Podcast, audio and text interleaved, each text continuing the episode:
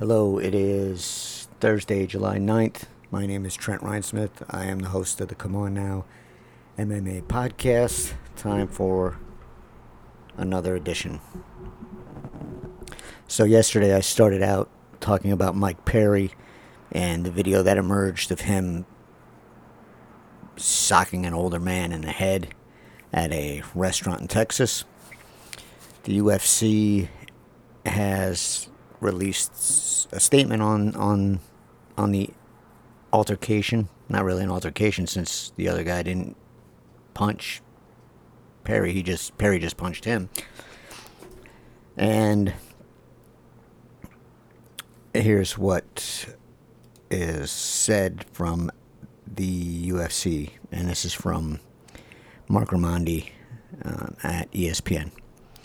UFC is aware and troubled by the video that was released last night concerning Mike Perry.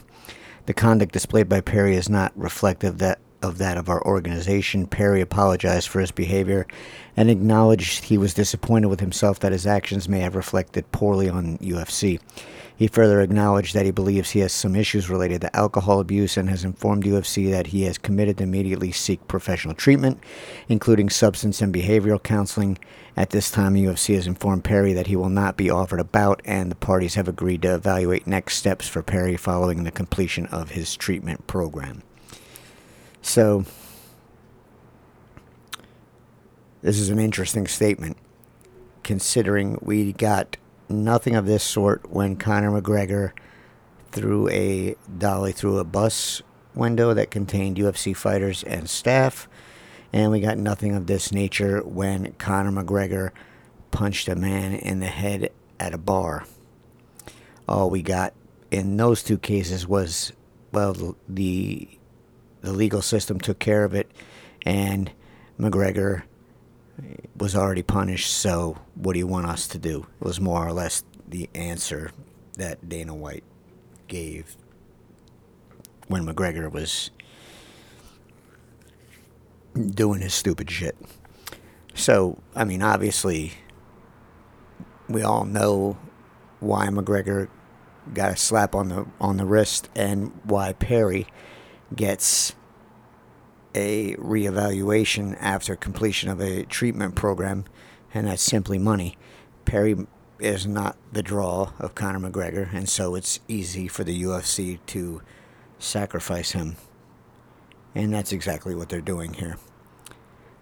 So it makes the UFC look like they're acting when they obviously are acting selectively because they can do without Perry, and they it doesn't matter if they piss Perry off.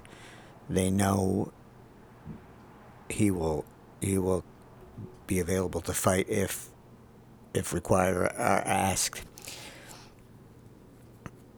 And if they piss Conor McGregor off, they know he can probably walk away from the sport. So McGregor gets a pass, Perry gets a kick in the ass, and the UFC looks like they actually did something what now that part bothers me, but that's the UFC business. What what bothers me more is nowhere in this report is there a mention that the UFC is going to pay for this treatment or even offer to subsidize this treatment. And that bothers me more because Dana White, during this whole COVID 19 pandemic has more than once said that he cares so much about his fighters and staff. But when it comes time to take care of someone's mental health or a substance abuse issue, well, then that fighter's on their own, aren't they? This sport is, it can take a heavy toll. And we know that, and I'm not saying Perry's in this boat, but we know that some people participate in MMA because they know that this is the job they're good at and you know they don't like it they don't enjoy it but they're good at it and they know they can make decent money at it. And obviously, I'm speaking of Nick Diaz, who has more than once said that he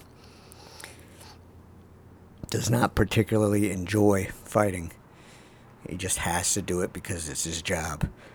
Um, and like I said, I don't know if Perry's in that boat. I don't think he is. I don't know if he has that kind of self awareness.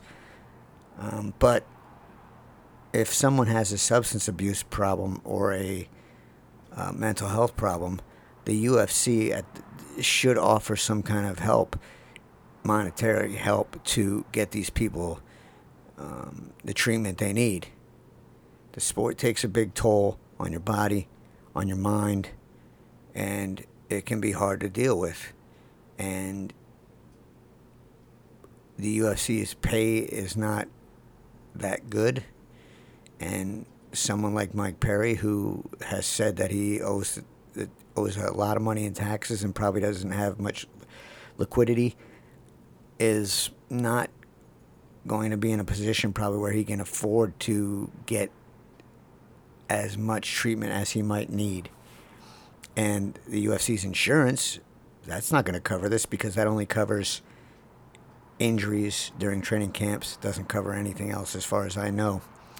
So I've asked the UFC about this before if they offer uh, substance abuse help and mental health help paid. And I, I didn't get an answer. I suspect I didn't get an answer because, like this story said, it doesn't mention it. So I don't think that's an option. It should be. And again, to beat this drum, this is something that could be negotiated with a fighters association this should be, regardless of that, this should be something that the UFC offers anyway. It just should because, like I said, the sport can take a huge toll. And because of that, the UFC should offer to pay for, for this kind of help. If it doesn't, hopefully it'll step up and and and think about doing it because it should. It, it would be the right thing to do. There was always a suspicion that the UFC was not forking out all the money for Fight Island. Uh, and we found out yesterday, I think it was yesterday or today, that those suspicions were correct. Um, and I would like to thank Robert Joyner, who pointed this out, this story out. It's a story from the from sportsbusiness.com where more or less the UFC admits that they're not forking out any money for this for for uh, the Fight Island events in Abu Dhabi. And here is what the article says, and it's an interview with Lawrence Epstein of the UFC. Um, the Abu Dhabi government is paying for the logistics of four events on Fight Island, including transport, testing, accommodation, training facilities, and catering. Asked whether it's also paying a hosting fee to the UFC on top of value in kind, Epstein said it's definitely both. He continued, The value in kind they've provided to put these events on is incredible, something nobody else in the world could have done. We're going to deliver them four events in U.S. primetime, generating a significant amount of exposure for Yas, yes, Yas Island, Yas Island, and Abu Dhabi. Uh, the primary goal of the Abu Dhabi Tourism Authority was to let the world know about the, all the great stuff going on in Abu Dhabi and Yas Island. And the idea is that when the world goes back to normal, people can come and check out what they've seen. So, again, UFC is not paying for the logistics, transport, testing, accommodation, training facilities, or catering. So, more or less, they are paying for the fighters' salaries. But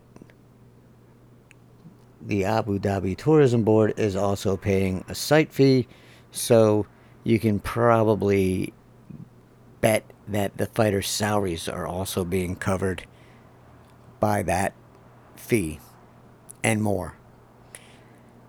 And the idea of this whole event was for the tourism board to partner with the UFC to show what it can do for other sports organizations. And the UFC,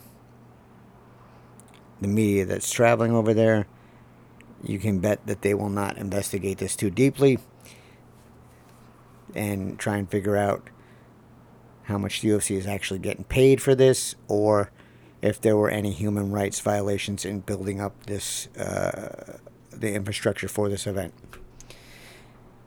So they will be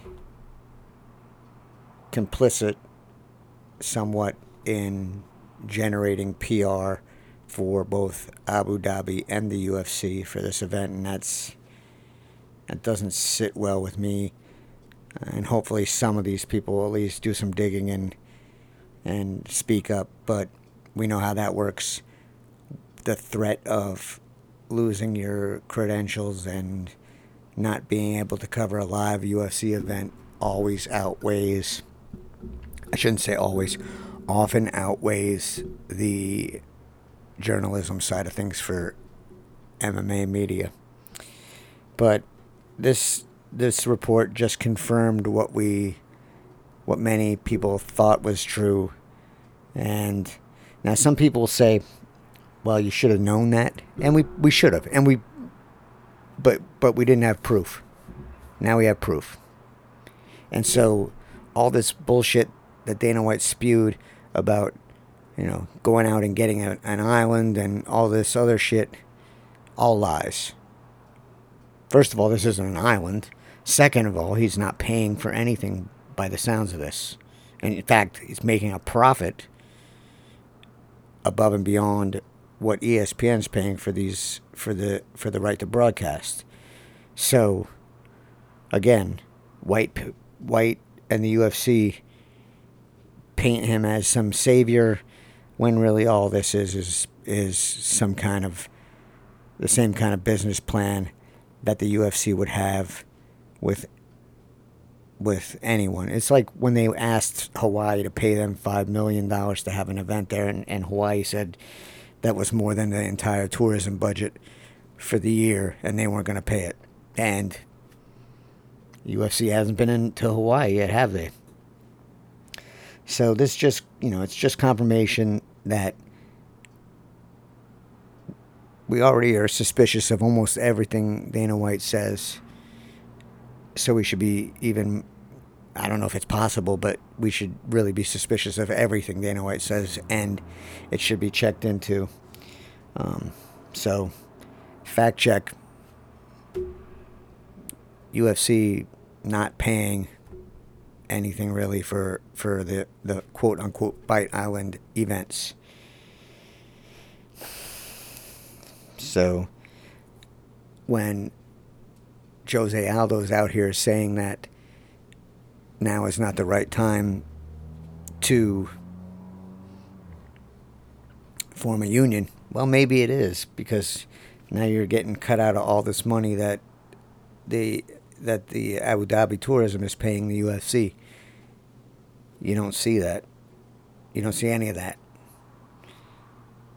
So maybe it is the right time. It's always the right time.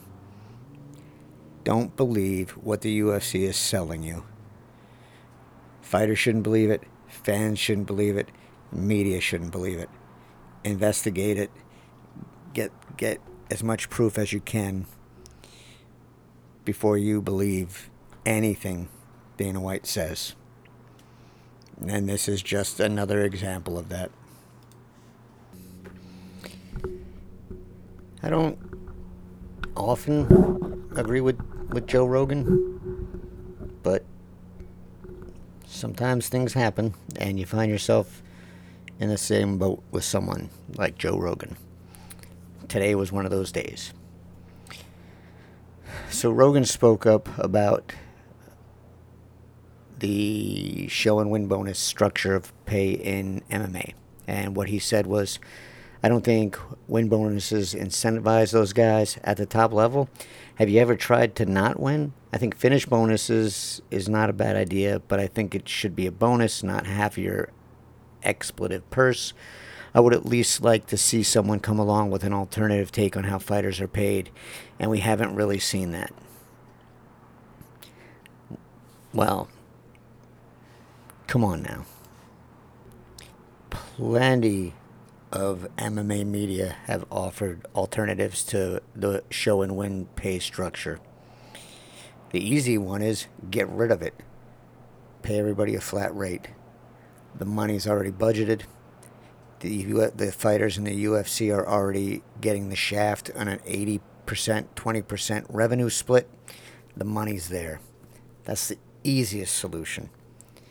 And that's the solution that I would that's one of the solutions I would I would like to see. The second solution is give fighters a salary for a yearly salary, whatever it is, 30 grand, 50 grand, in addition to the pay for the fights. That way every fighter can train well not every fighter but most every most fighters would then be able to train as full-time professional athletes none of these things are going to happen because the UFC likes its pay structure because it keeps fighters poor 80% revenue to the UFC 20% to the fighters no one's getting rich other than the UFC and and the UFC's ownership group. And that's not an accident. It's by design. So Rogan is right in in that the the pay structure is broken. He's wrong to say that no one has offered up an alternative. Just because the UFC won't listen to the alternative or Rogan won't hear the alternative doesn't mean it, it it's not there. It's there listen to the media. They've plenty of people have offered different ideas on how to fix the pay structure. But that fix is paying the fighters more. And we know that's the last thing the UFC wants to do. I would like to see Rogan actually speak up on this during a broadcast. He's shown at times that he can speak up and he's willing to speak up and go against the grain and against the UFC. And and this this would be one that would really help the fighters if he would actually say this. Like for example, say it at UFC 251. That would go a long way towards awareness of fans to just how bad fighters are, are being treated. Because fans usually tend to side with Dana White over the media. We know that. I don't know why. They seem to think he's some kind of special special person, but he is not. And uh,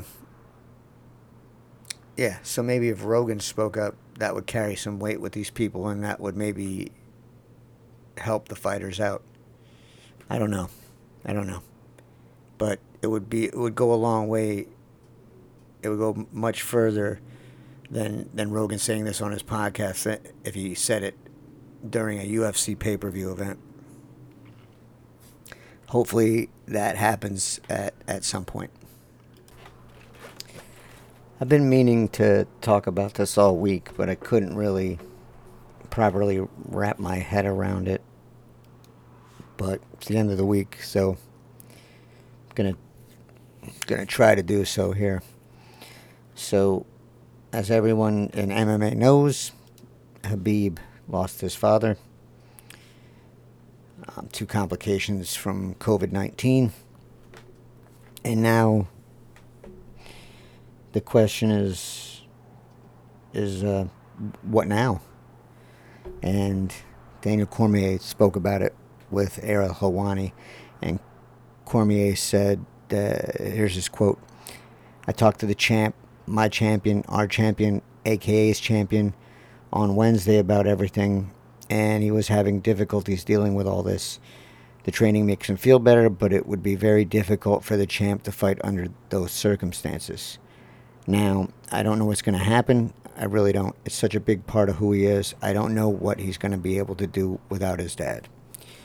And so it's a legitimate I don't know if it's a concern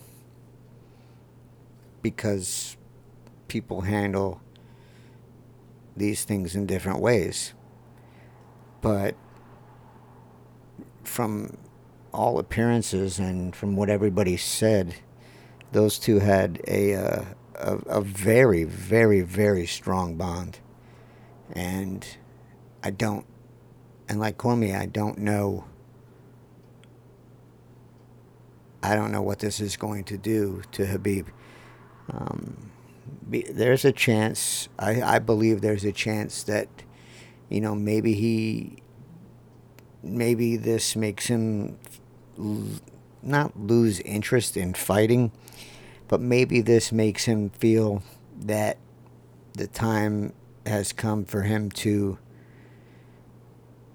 further his father's legacy, legacy over in, in Dagestan and and continue with what his father had established with training younger men and boys in in MMA and in wrestling. Maybe this is you know to honor his father. This is what Khabib does. He says I'm going to step away from fighting and I'm going to concentrate on